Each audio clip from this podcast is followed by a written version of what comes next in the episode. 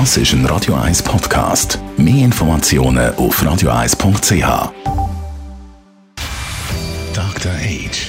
Der Vincenzo Paolino beantwortet die brennendsten Fragen rund ums Leben im Alter. Jetzt auf Radio 1. Dr. H. Vincenzo Paulino, zugeschaltet natürlich von daheim, vom Homeoffice via Skype. Ja, jetzt dürfen wir ja ältere Leute in Heim, Alterszentren oder Wohngruppen an den meisten Orten oder einfach dann dort wieder besuchen. Ähm, was haltest du persönlich von dem Entscheid jetzt als Fachmann? Ich finde das einen guten Entscheid. Ich finde es gut, wenn man die Kriterien kann einhalten. Da gibt es ja vom Kanton auch ein Merkblatt mit Besuchszonen, mhm. mit der Möglichkeit, dass man zum Beispiel mit einer Plexiglasscheibe zunächst einmal arbeitet.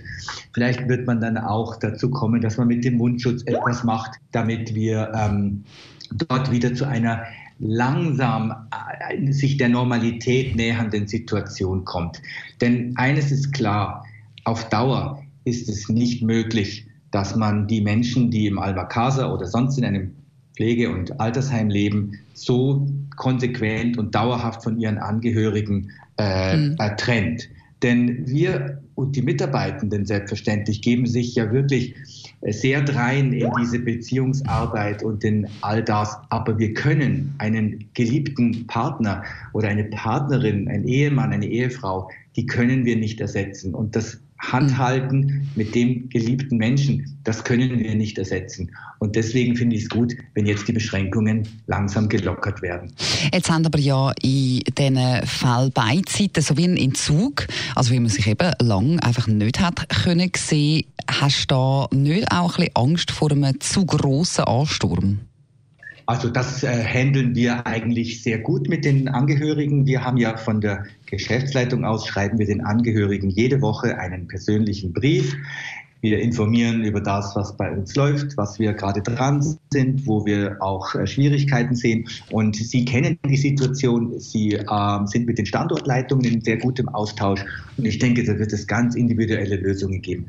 Übrigens hatten wir auch schon jetzt vor der Öffnung in Ausnahmefällen haben wir das ermöglicht, dass ein Mensch, der zum Beispiel verwirrt ist und der ähm, sehr leidet unter der Situation, dass wir dem, seine Frau, dass die kommen konnte und mit ihm einen Spaziergang machen konnte.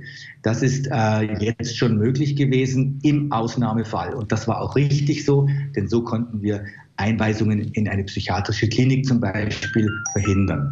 Da hört man natürlich noch ein bisschen Skype-Leitung durch. Also, dann würdest du aber auch sagen, das ist schon eine grosse Belastung für die Bewohnerinnen und Bewohner. Äh, die ja, halt eine relativ einsame Situation.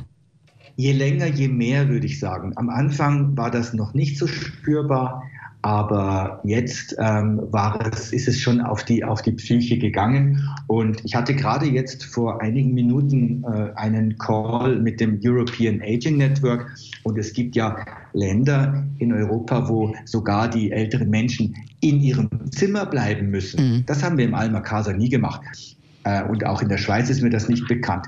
Aber dass Leute, die nicht Covid-19 positiv sind, im Zimmer bleiben über Wochen und die dann, äh, äh, also das halte ich für, mhm. für unerträglich und äh, da hat mich denn schon gefreut, dass wir hier einen anderen Weg gegangen sind.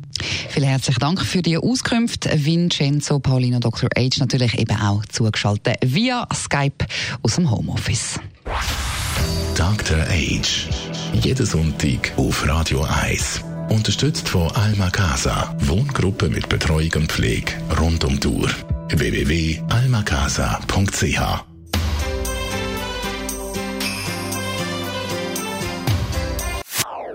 Das ist ein Radio 1 Podcast. Mehr Informationen auf radio1.ch.